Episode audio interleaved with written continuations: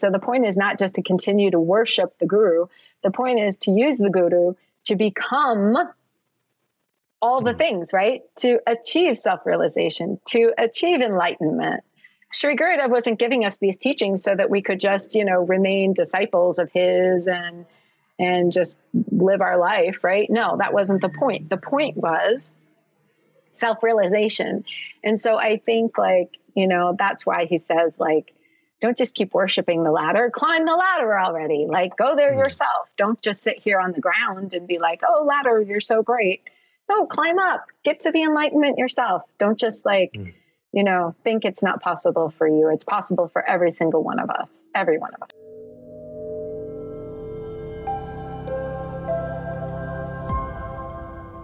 Yeah, so I think it's just so interesting, Radha like considering the way that you grew up living in Yogaville, yogic family, it's so unique. You know, most of us, our childhoods were were not like that at all.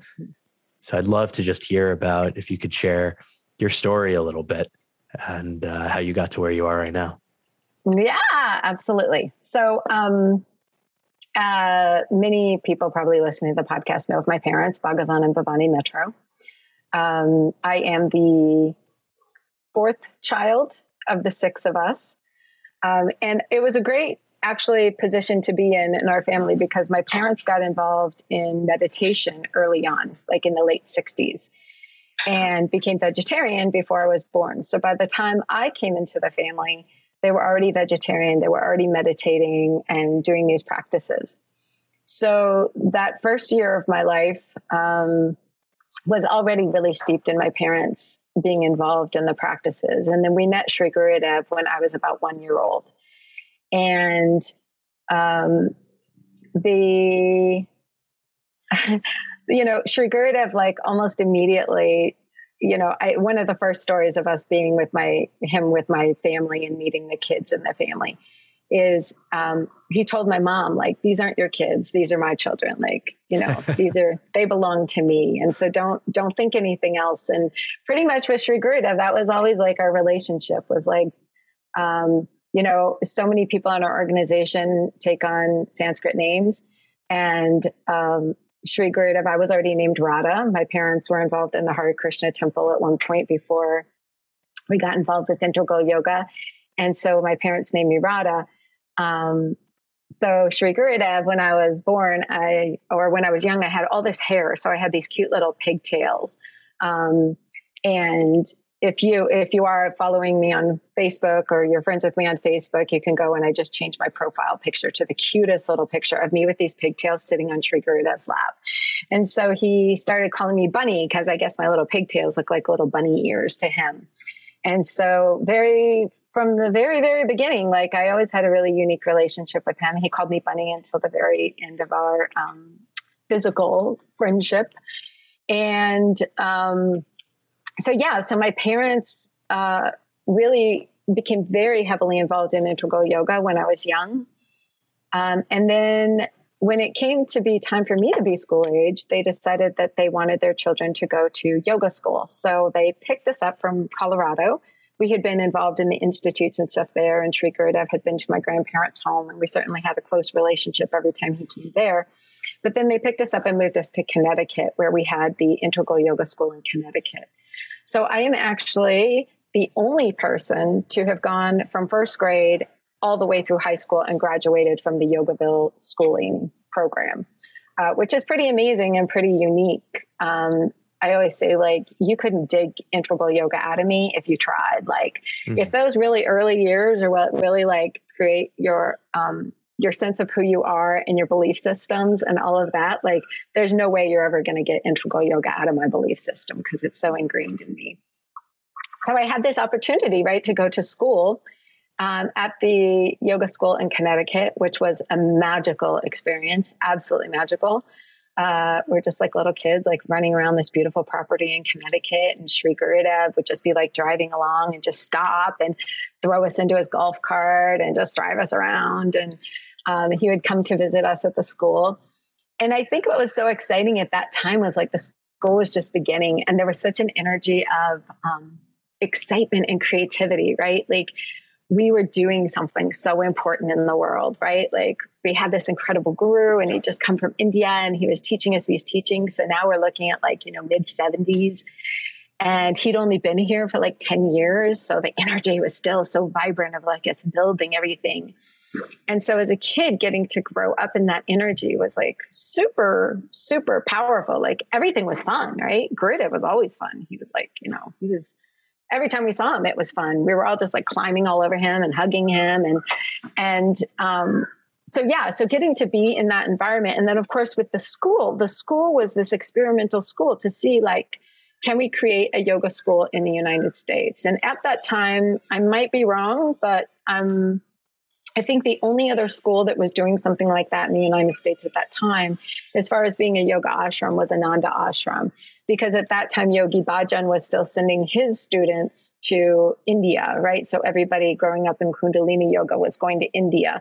So um, Ananda was the only other place that had a school like that. Um, so yeah, so we were like in this unique environment where we were, you know, I started meditating every day at the age of six and was doing the hatha yoga practices. But even more importantly, and something we've been laughing about hysterically over the last couple days with my family, is uh, we started studying the Mahabharata and the Ramayana very young.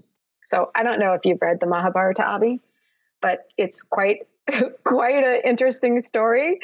And we were just laughing, being like, as kids, we were being exposed to like these these wild stories of like Indian gods who were like chopping off heads of demons or like, you know, um, I was just reading a great one the other day of, you know, uh, Amba, who was one of the goddesses and, and, uh, and, you know, through this whole whole series of events. She ends up going up into the forest and she wants to become a great warrior. So she goes into the forest and meditates and comes out a man. And I said, you know, it's no wonder that like yoga kids are just like the, with the way things are today. We're just like, you know, whatever. So, you know, you can be a woman, you can be born as a woman and be a man later on or, you know, whatever that experience is for us. But um, the other thing is, is we got to study all of the major religions and the major texts, and then of course the branches of integral yoga very deeply. And what would happen is we would start off like at six, and they would just give us the basics, like we you learn like Yoga Chitta Vritti Nirodha or something like that. And then as we went along, um, throughout school each year or you know every couple of years our study would get deeper and deeper so by the time i actually graduated from the Yogaville Vidyalaya then I was a fully certified yoga teacher and then immediately went on and I actually um, was one of that group of first people who were certified in Raja Yoga in our organization. So um, it's, you know, all that by 18. Like by 18, I had already, um, and this is 1990, right? So really early on in this yoga world to have had that experience. And again, so unique in the sense that um, with our, organization, really my peers um, of my age group are there's only like three or four of us, maybe five of us um, who had a similar experience to me, although none of them actually continued from first grade all the way through high school. Um, but there's just there's a handful of us and then of course we also went through dharma confirmation which there's only i think five people in our entire organization that were given dharma confirmation by Sri Gurudev where it was really a dedication of ourselves to this path of yoga and the path of integral yoga, where he um, he gave us the Gayatri mantra and uh, initiated us sort of into this path of service to integral yoga. So it's a really, really incredible, unique upbringing. And of course, there's six children in my family. My parents are ministers, and you know, like I said, it, you you can't take yoga out of my story because there's if you took the yoga out, there's nothing left. so yeah, so basically, I worked at Yogaville. I guess is bringing you kind of up to where I am now because now I'm the executive director of the New York Institute. Um, so yeah, I worked at different positions in in Yogaville. Um, again, had a very close relationship with Sri Gurudev through uh, through my teens and adulthood. Um, and again, like if you look at my pictures of my life growing up, like so many of them are with him, and uh, so many of my my significant moments growing up are surrounding him. So after he left the body, then I did take on some roles um, in Yogaville. Um, and then went through some pretty hard struggles. One thing that I don't know that everybody knows about me is I worked on Wall Street in 2000, 2001. And I was uh, actually standing a block away from the World Trade Center when the first building fell. And so, definitely some of the last teachings that Sri Gurudev really left me with really strongly was around that event. He came, we actually came home right afterwards. And uh, one day he came and he spent literally hours on the couch just sitting there holding my hand and holding my little sister Pona's hand. Really, um, I really just feel like infusing us with the energy to be able to get through that experience.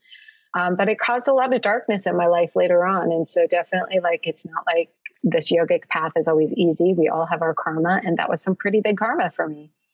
And so um, you know, uh, going into lots of anxiety and depression and things like that. But for me, what's been so powerful is that I'm always brought back to the yoga. I'm always brought back to the teachings, and I'm always brought back to how the teachings are the most powerful teachings out there. So it was actually through um, through doing mindfulness practices, through dialectical behavioral therapy, right? In in um, therapy practices that actually brought me back around to like, wait, I know this stuff, right? I know this. I know the teachings. Um, the Yoga Sutras of Patanjali, they're not just this theoretical book, they are practical advice. They're like science of how to get yourself through these moments and through these experiences and come out on the other end and really thrive. So, um, you know, I always like to presence that because sometimes people see me and they're like, Radha, you're so smiley, you're so joyful. Like, you know, you really just look like you've got your act together. And I'm like, well, I am. And um, there's also, you know, I definitely have gone through some pretty heavy, heavy experiences in my life that have caused me a lot of pain and suffering. And I always, you know, get to go back to the tools of yoga to get me through them. And particularly for me, it's integral yoga, right? Like I really, um, I went and spent about six months in India at one point and got to meet so many yoga masters. And of course, I grew up meeting dignitaries. There's maybe not a single dignitary yoga teacher famous person who's come through Yogaville, right? Or through integral yoga that I haven't had the opportunity to meet and probably be even perform for. We performed all the time when we were young for dignitaries. All the people I've ever met in my entire life, none of them ever compared to being in the presence of Sri Gurudev. None of the teachings I've ever been exposed to from other teachers or other readings have ever to me compared to the teachings of Sri Gurudev. So for me, it always comes back to these teachings. It always comes back to integral yoga and it always comes back to just how beautiful this person is and was, not only as a human being, but as a guru to me, like he was such a pristine, beautiful soul. Like just to be in his presence was awe inspiring, absolutely awe inspiring. So that's kind of like all over the place of my story, Avi. So you can ask me questions or yeah, I'm sure so, I skipped over many years there somewhere. there's there's so much there. It's beautiful. So Thank much. you for sharing. You know, this last part that you talk about Sri Gurudev and his uniqueness and his place in your heart. And I'm curious if you have any particular insights in into his path and maybe anything that he shared with you uh, on his journey that mm. Mm, allowed him to to become the person that he was? That's such a great question, Avi. And I'm kind of thinking like you know, it was less like the teachings are less about less about the lessons that he would he would tell us because it's so interesting. My generation, um, my parents' generation have all these stories of Sri Gurudev, all these quote unquote lessons he taught them, right? And if you talk to people who are around my age, we we often are like, did Sri Gurudev teach? Like, can you remember lessons he taught us? And there's very rarely that I actually remember like opportunities where he taught us lessons about things. But for me, it was like really in his way of being. And of course, that way of being, right, was a little bit, I think, is who he is, who he was raised by, his parents, right? His um, experiences. his spiritual teachers, but also just who he was, right? Because at the essence of all of this, um, I met this amazing um, yogi. He was he was really interesting in India. We went to his ashram, and I want to say his name was Yogi Raj Sarat Kumar. And he was this great yoga teacher, and people flocked to him, and they did kirtans. And I just remember, like he was sitting there in a in a chair. There was like this big, like I want to say it was like a statue of him, but he was sitting in a chair, and he was sitting there smoking a cigarette, right? and I was thinking, you know, when you're at the level of this, the the guru, it doesn't matter. None of the stuff matters, right? Whether you're smoking cigarettes or doing whatever you're doing at the level of the guru, it doesn't matter. At our level that we're at now, those things do matter, right? Doing the practices, doing the sadhana, doing all the things do matter. So in a way, it's like Sri Gurudev did all of these practices, all this sadhana, all of this stuff but then when he became the guru, he also became the example for us, right? So, so much of it was like, um, you know, if you ever saw him, he was always so beautifully, immaculately dressed, which partially was probably because he had really great um, support. Like people, you know, uh, I know that some he had beautiful women who would like sew some some clothes for him, but like his nails were always beautifully trimmed and his hair was always beautifully combed and like um, you know, there was no like traveling mendicant energy around him. He was always so beautiful and so um, pristine. And so in my own life, I like always look to like sometimes less what he was telling us and more who he was being for us.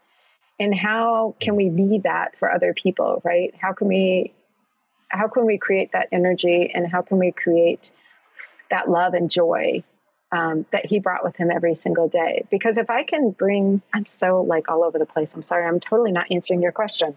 Um, but I was just thinking, you know, if I can be, if I can bring the joy that he brought, even like a smidgen of the joy that he brought every day to all of us, then I am doing far more for his legacy or for um, bringing the greatness of him out into this world than if I'm meditating 50 hours a day or if I'm, you know, the best hatha yoga teacher in the whole world or, you know, and I'm not trying to knock those things. I'm just saying, like, as far as what he taught us, and I can only say, like, Avi on his path, he must have done a lot, a lot of sadhana, right, to get to the point where he was and to be able to carry that energy because I know as I, as I'm trying to carry the joy and the kindness and the compassion right everywhere that i go with me it requires a lot of practice on my part to be able to do that um, to maintain my equilibrium in these you know and uh, especially my position now which has a lot of a lot of uh, you know every day something's being thrown at me right there's some kind of crisis there's something happening every single moment of every day and so i'm always thinking like not maybe even what Sri Gurudev's words were in a given moment, but who was he being? Like, how was he being? How was he being with me? And that's what I can judge. How was he always being with me? Right. And that's what I I can try to create when I'm interacting with people. So what I'm kind of hearing you say is that, you know, the most important thing perhaps was just the way he was as a person and that that is maybe a lesson that you've taken that uh, hmm, that's really about the internal work. It's about changing myself from the inside out, not what qualifications I have or labels or what someone else sees. Like, no, like the actual person that I am, you know, and it feels like it's almost like a foreign concept in a way in our in our culture these days to to do that and what does it take to do that right? Like, so I'm like considering that it, it takes a lot of courage, right? And a lot of interest in, in truth and, and growth to look inside myself and see what's going on in here. And can I be honest with myself mm-hmm. and see maybe the ways that I'm not so that maybe that's not the best way to say it see the ways where maybe i can make improvements and then have the courage to take that leap and make those changes because it's like doing the same thing again and again the way that I've always done, like that's comfortable. Right? Yeah. And it's so yeah. uncomfortable to try to change myself or like, what does it take to actually like do that? Right. Yeah. Right. And so this is what I would say is like, not only did he give us like his way of being, right, which actually comes through in his photos, it comes through in his videos, but what he did give us was he gave us these incredible teachings, right? So um, when you read the books, right, which I do regularly now because it's almost like my lifeline. Like I got, I get to be in that remembrance every day, and that's part of my practice right now is just have his voice constantly in my ears, listening to the mantras, reading his books. But every time I read the books, I'm like, he he gave it all to us. He told us everything we need to know about how to live a joyful, peaceful, easeful, useful life, and it's all right there in these books, right? And every single time I read them something new jumps out at me, or I have developed to a point, right, where I get new wisdom out of his words. And for me, that's exciting because I've been studying his words since I was six. So, what am I saying now as an adult, as a 50 year old woman, as opposed to when I was, you know, they were reading his words to us when we were six?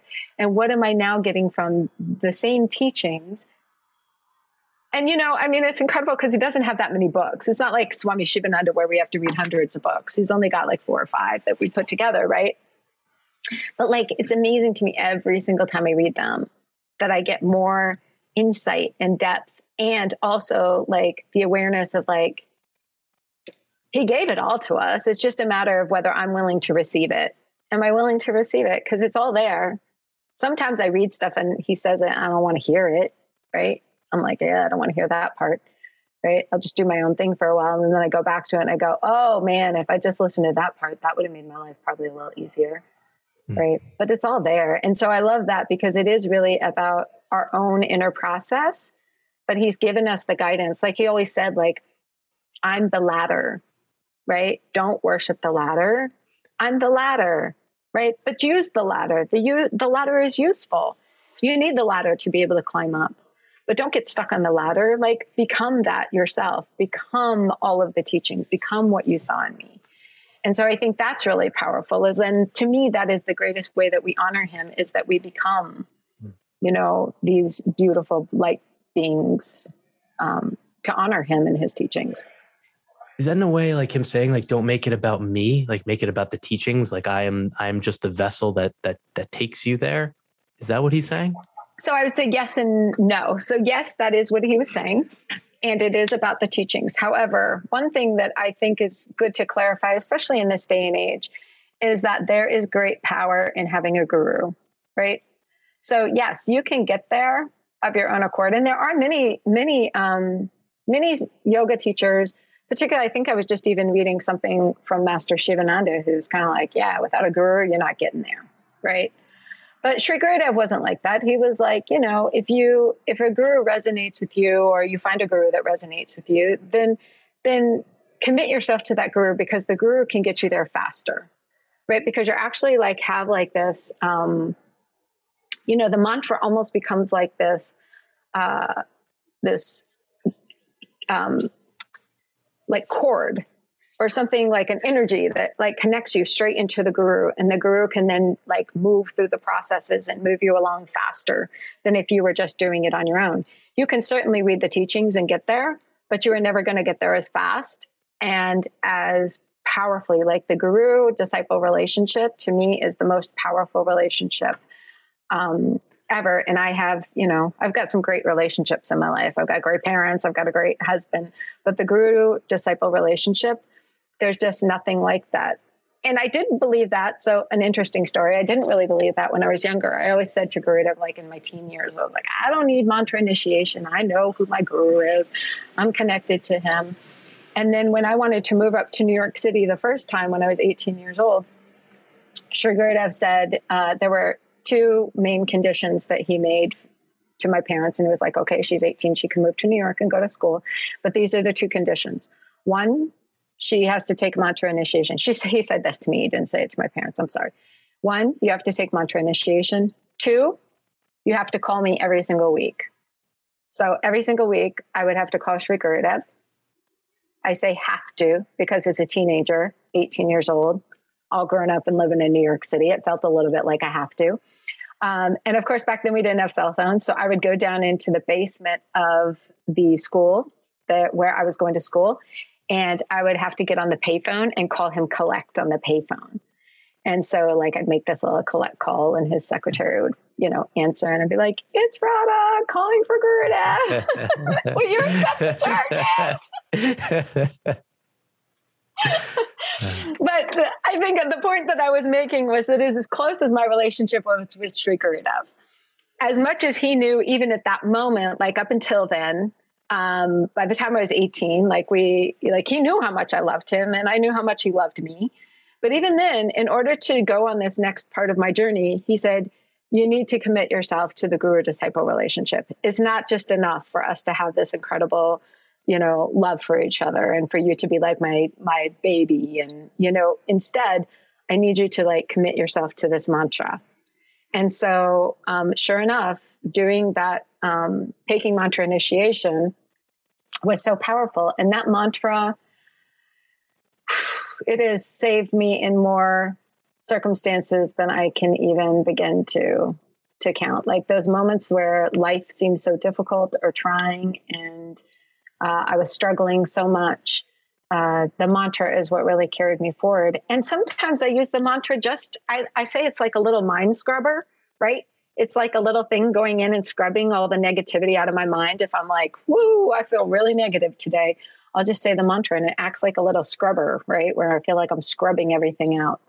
Um, so, yes. So I think it's a both and yes, you can absolutely say he is not the point. So the point is not just to continue to worship the guru.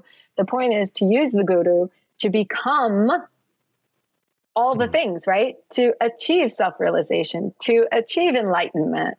Sri Gurudev wasn't giving us these teachings so that we could just, you know, remain disciples of his and and just live our life, right? No, that wasn't the point. The point was self realization.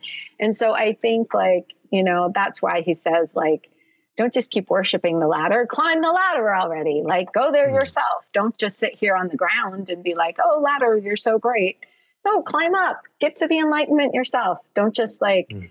you know, think it's not possible for you. It's possible for every single one of us, every one of us. But, but also maybe really respect the ladder and the fact that the ladder is allowing you to ascend. Um, for sure, right? Just don't don't stop at the ladder.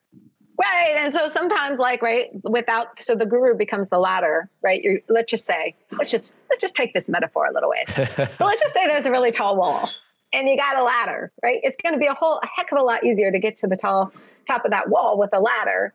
If you don't have the ladder, yeah, you'll probably figure out a way to get up the wall. It's probably going to take you way longer, right? It's going to be a lot more frustrating. Or you make it so frustrated, you just give up and say, forget it, whatever. I'm not, it's not even worth getting to the top of the wall. This is too hard. Whereas those of us who have a guru, we're like, oh, guess what? We got a ladder. Look how easy it was. I mean, easy. Look how easy it was for us to, to get to the top of the wall. ah, I wouldn't say this path is, path is exactly easy, but.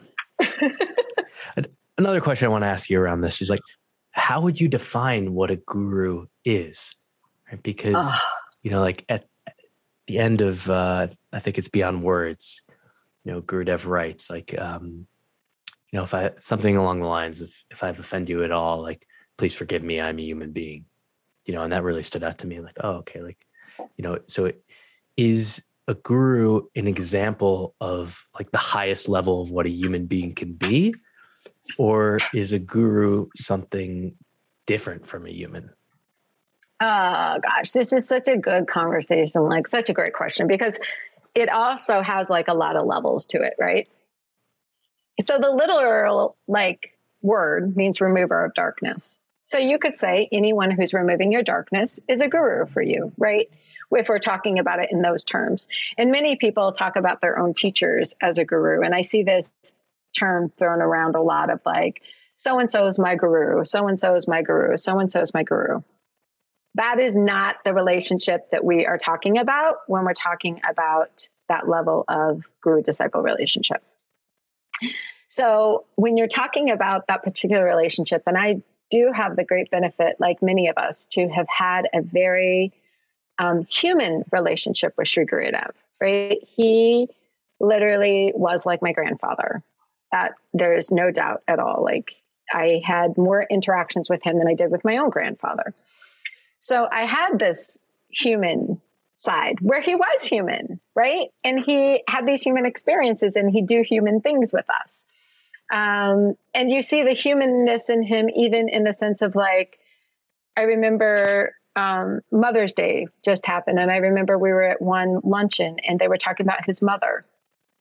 And, you know, they would read stories about his mom, and he had tears, right, that were kind of streaming down his cheeks as he was missing his mother. So that's the humanness, right? So, yes, as long as he's in this form, he's going to have human emotions, human things going on. Now, what's so amazing about the guru or the person, I should say, okay, now let's separate it out because not everybody who achieves self realization wants to become a guru. Not everybody who achieves enlightenment is going to become a guru of others. So, when you've achieved a state of enlightenment, right, you are free from the sense of like the constraints of this human bondage, right? So, like you and me, we might be like, woke up this morning, I was in a really good mood, then I stubbed my toe getting out of bed, and then my mood was bad right? And then I went around the rest of my day kind of being in a bad mood because I was like, ow, my toe hurts. Now, the enlightened master is no longer bothered by that because they see that none of that's real, right? So they wake up in the morning and they're in a great mood. And even if the mind is doing a thing like I stub my toe and the mind's like, ah, that bed, I stubbed my toe, there's just like no attachment to it, right? It's just gone and they're just ready to stay in this state of equanimity and peace and joy. Now, the guru is the one who says, I have achieved this state and I am here to help others also achieve this state. Because there's many people who can achieve enlightenment and just go off and do whatever they're doing and they have no interest in bringing along others with them. Because also the other side of the guru disciple relationship is that it's much more complicated, right? You've got people worshiping you, you've got people having expectations of you, you've got all of this stuff. And you have to be a pretty, like, you know, you really have to be grounded in that enlightenment and you have to really be an enlightened guru, right? In order to be able to weather all of that stuff because people are throwing riches at you and you know, worshiping you and bowing down to you and all of those things. And you can't let the, any of that energy like interfere with your equanimity. So the people who are actually able to be like, yes, I am willing to be the guru. I am willing to have this relationship and, and, and be the ladder for you, right? Already are like a little bit different than the ones who are just achieving enlightenment. And then in the case of our guru, in so many ways, like he was so generous and so kind and so gentle and so sweet. And don't get me wrong, he was fierce sometimes. We all got to see him in his fierceness, but he would just say, like, my fierceness is like taking anger out of the pocket and putting it back. And I'm utilizing this because you chose to have this relationship with me. He's not just going around on the streets like yelling at random people. No, he's saying, You chose to have this guru relationship with me. And therefore, I am going to be the one to like point out the areas that you get to rub and scrub, the places where you get to improve upon yourself in order to do that. So, you know, I think it's like this really multi leveled thing, but I would say when you really commit yourself to a guru, it is like the most committed, powerful relationship that you will ever have if you do it right, right? Far more powerful than your relationship even with your spouse or your parents or your siblings because it's really about um, it's about remembering the purpose of us being on this planet and allowing this person or this energy because i would say even you know after Sri Gurudev left the body is he not my guru anymore?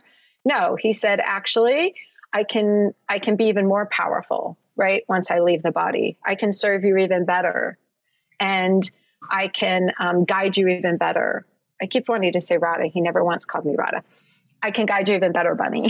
he always called you Bunny. he always called me Bunny. Uh, so yeah, I can guide you even better, Bunny. And that's what he would say. He'd say, "I'm closer than your own heart now, but once I leave this body, like there's no restrictions anymore of this human form, and I can just be ever with you. I can literally just be in the very mm. cells of your being.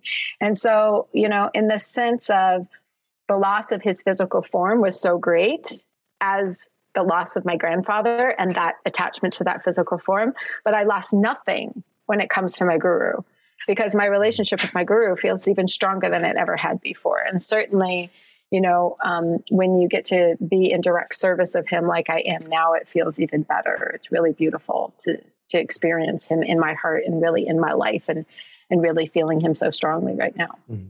So, have you noticed like a, a change in yourself since you've uh, decided to become the executive director of New York? Like, has that um, kind of expanded your relationship with with him? Have you noticed that? Yeah, so I lean into him a lot right now, obviously, because I, I get you, because it's not about me, right? None of this is about me. It's about how can I serve him and how can I be the best conduit for his teachings and his vision that he put in my heart, right? So um, I think each of us has different relationships with him. Maybe he gave us different information, but all I can do is judge what his and I relationship was.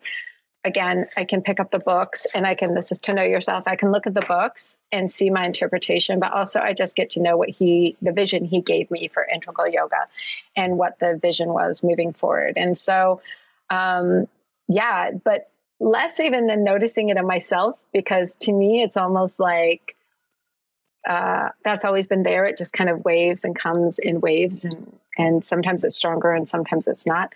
But my husband has noticed. So he said, mm. "I really like notice a huge change in you because I see um, how you've like come alive and how you really feel much more joyful and connected, and um, how yeah you're you're changing as you're."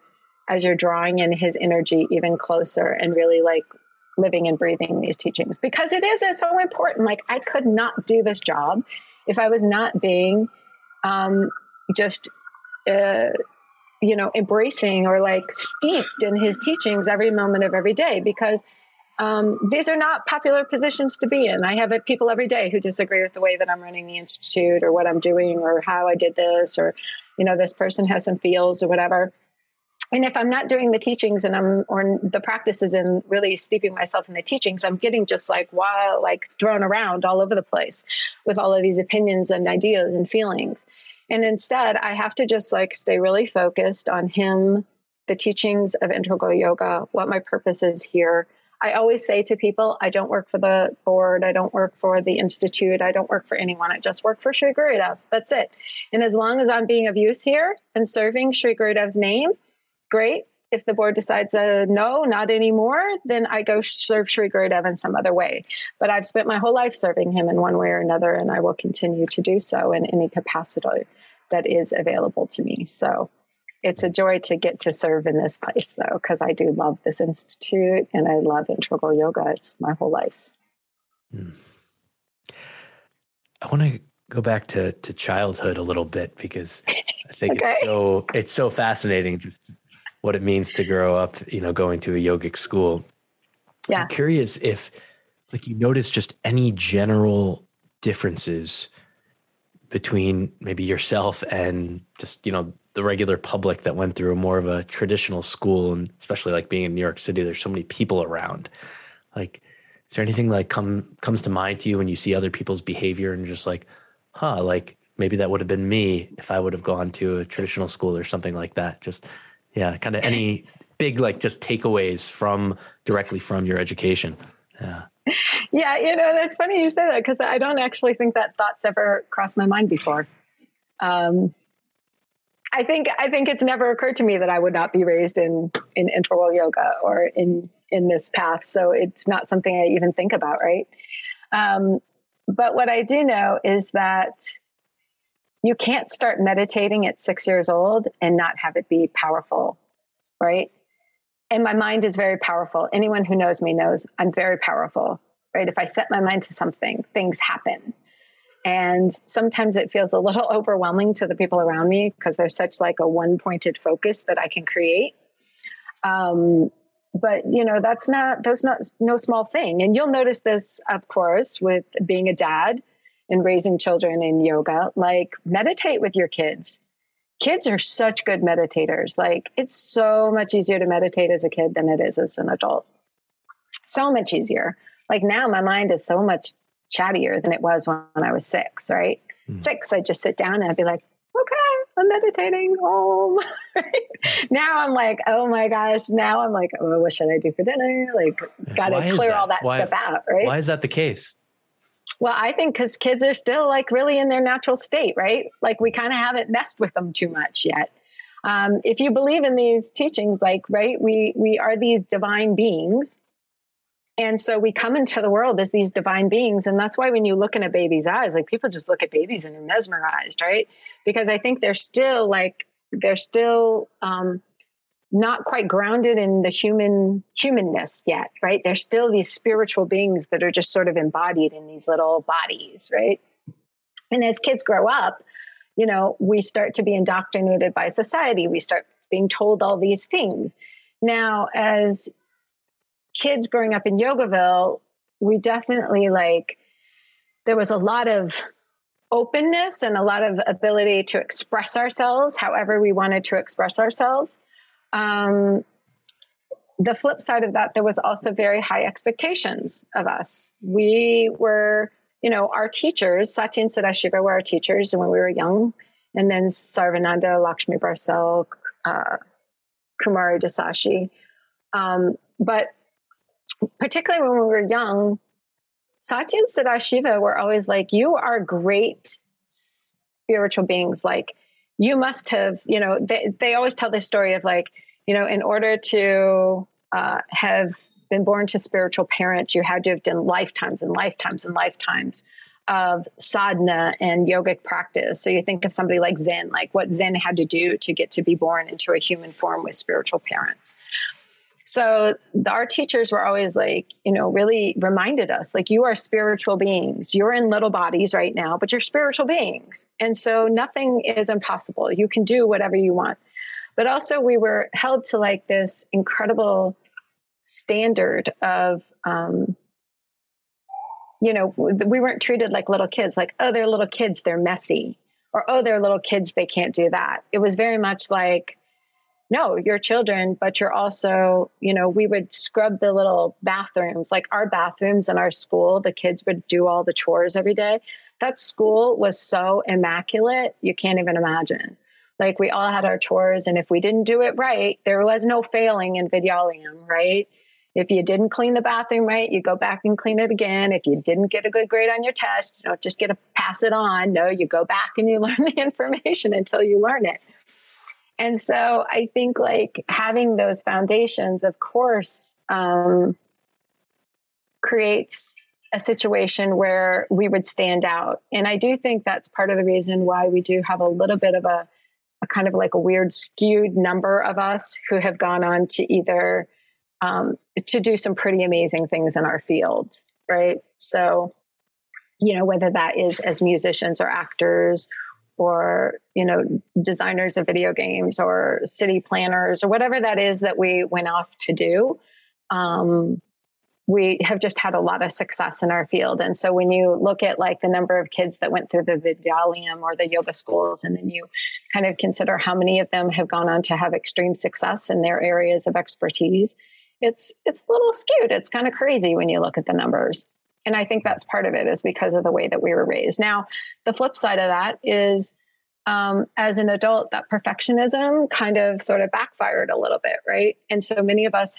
got really hard on ourselves, myself included, where I kind of like had to go back almost to like Sri Gurudev's like clear teachings and to clear some of that away. Because of course there were interpretations that I created as a five year old or a six year old or a seven year old about being perfect and wanting to have that like praise of my teachers and all of that experience. And then later on like being you know 30 years old and trying to be perfect for my boss at work or whatever that you know translated as. So again when i go back to the teachings and the words of sri gurudev i get clarity on all of that but sometimes you know um, as with anything and as with any organization when you're talking about other people interpreting interpreting teachings or interpreting the messaging um, there's always going to be a little bit of of confusion that happens. So as kids i would say like sometimes those interpretations affected us a little bit heavier than they maybe even affected the adults. And there was a lot of um, we were so experimental obviously so experimental. Like they didn't know what they were doing they had ideas, they had a vision, they had some like ideas like this could work, but we were so experimental. And for the most part, I would say that experiment was a wild success. Um, but definitely there's some, there is some stuff that uh, also we see within the kids that we raised that are some kind of like, again, the perfectionism and the guilt is like kind of a big one. Like somehow we ended up with like some, some weird Catholic guilt stuff. I'm not sure where that came from. Us and the Catholics. you mentioned feeling that you were like doing something important in the world when you were growing up, like this feeling that you had, like that what you yeah. were a part of was like really important. Yeah. When I read like Heaven on Earth, I, I get that feeling too. Like Sri Gurudev's vision of Yogaville is like an example for how human beings can live together in community, you know? Um, and you know, I'm curious if you have any uh, any take on just how important it is to feel that way in life and could all you you know is it possible for all humans to like feel that their life is that important that like what i'm a part of what i'm doing is is important is that like a skewed yeah. type of no, thing that I don't maybe think it, so. Yeah. I don't think so. So, you know, uh, I've spent the better part of the last year studying with a leadership, a transformational leadership company, and I do some work on the side with them as well and have coached with them um, uh, HeartCore Leadership. They're a really amazing company. And one of the things that I really love about working with HeartCore is it's giving me a little bit of perspective too. So, um, so one of the things that they encourage us to do, like the very first step that we go through in the training is vision. And that's exactly what they're doing. They're getting us engaged in this vision, right? As being leaders of this world, we get to have a big vision. We get to wake up every morning and be lit up by our purpose on this planet. Like, you know, none of us were just put here to, you know, uh, eat breakfast, lunch, and dinner and go to sleep at night. Like, human form is so precious and our time on this planet is so rich and so full of so many delights and so many amazing things. And we were put here to enjoy all of that, right? And to experience all of that. So I love the leadership because it kind of like reminds me of that experience when we were young. And also, what's super cool is like as leaders, we invoke that in other people, right? So, you know, one of the things that people say when they're talking to me lately is they're like, Ooh, Radha, I get really excited. I'm sure you've experienced it recently, Avi. I get really excited when I'm talking to you because you're so lit up, right? I'm like, integral yoga is the best path on the whole planet. We need to tell everybody it's the greatest, right? So, you know, when you're really lit up about something, you're bringing that to everyone around you. And one of the things that's also been a delight about studying leadership is seeing how Sri Gurudev was the most amazing leader in the entire world.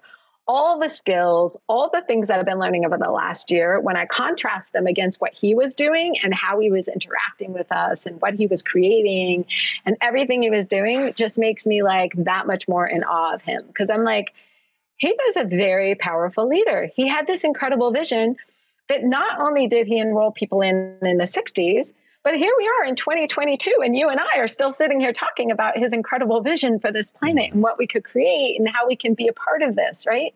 And when we read Heaven on Earth, it resonates because it's resonating with something also in ourselves that's so amazing. So, you know, I think, I just, I think it is part of, I think we get told these stories of like, you know, life should be hard. Don't set your expectations too high.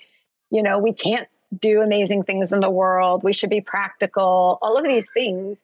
And that's not what Sri Gurudev told us. He was like, no, you can be enlightened. You can be God realized. You can create a heaven on earth. And this is how we're going to do it. And all we got to do is just listen. Just listen. Right. And so, um, yeah, so I get lit up.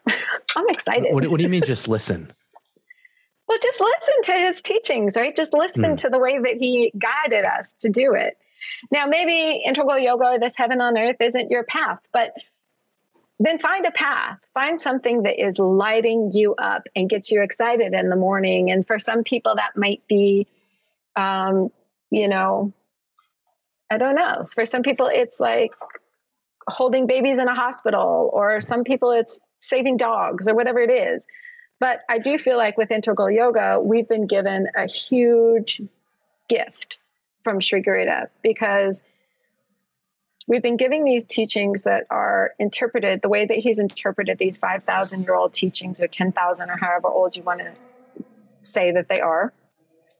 Um, and he's given us to them in a really practical way that we can follow this path and we can follow the steps he set forward. And we can have all this. Like we can wake up with joy. We can be joyful people. You know, and I'm not trying to like knock anybody in the path because everybody's on their own path and everybody has their own experience. But I literally had somebody walk up to me in Shivananda Hall one day and be like, Why are you so happy? Like, why are you always smiling? I'm like, Because I do yoga. That's why. If people are wondering why she's so giddy all the time, well, because I follow the teachings. I don't know, because Sri Gurudev told us that's that's who we are, right? That I mean, I'm, me, I'm, that's that's what that's what it's all about. I mean, that's that's yeah. that's how I want to feel that this life is a gift. That I wake up and say, "Wow, I get yeah. another day." That to me, that's where yeah. the teachings lead, and that's why I go there. Yeah, and for me, when I'm talking about the teachings and I'm talking about Sri Gurudev, when I'm doing this work of bringing his message out into the world, um, that's how I feel when I'm in that space. When I'm not doing that work is usually when I get depressed, anxious, all of those things. Mm-hmm.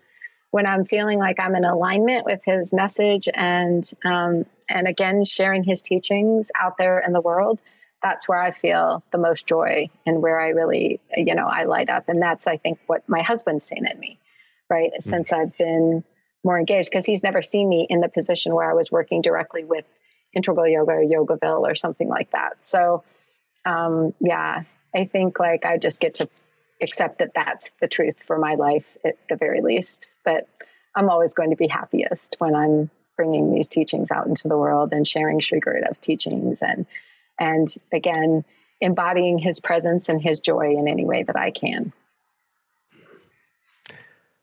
Radha, thank you so much for your time and everything that you're doing. It's total pleasure thank to you. know you.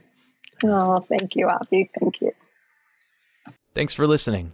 If you've enjoyed this content and think others might as well, please feel free to share and subscribe.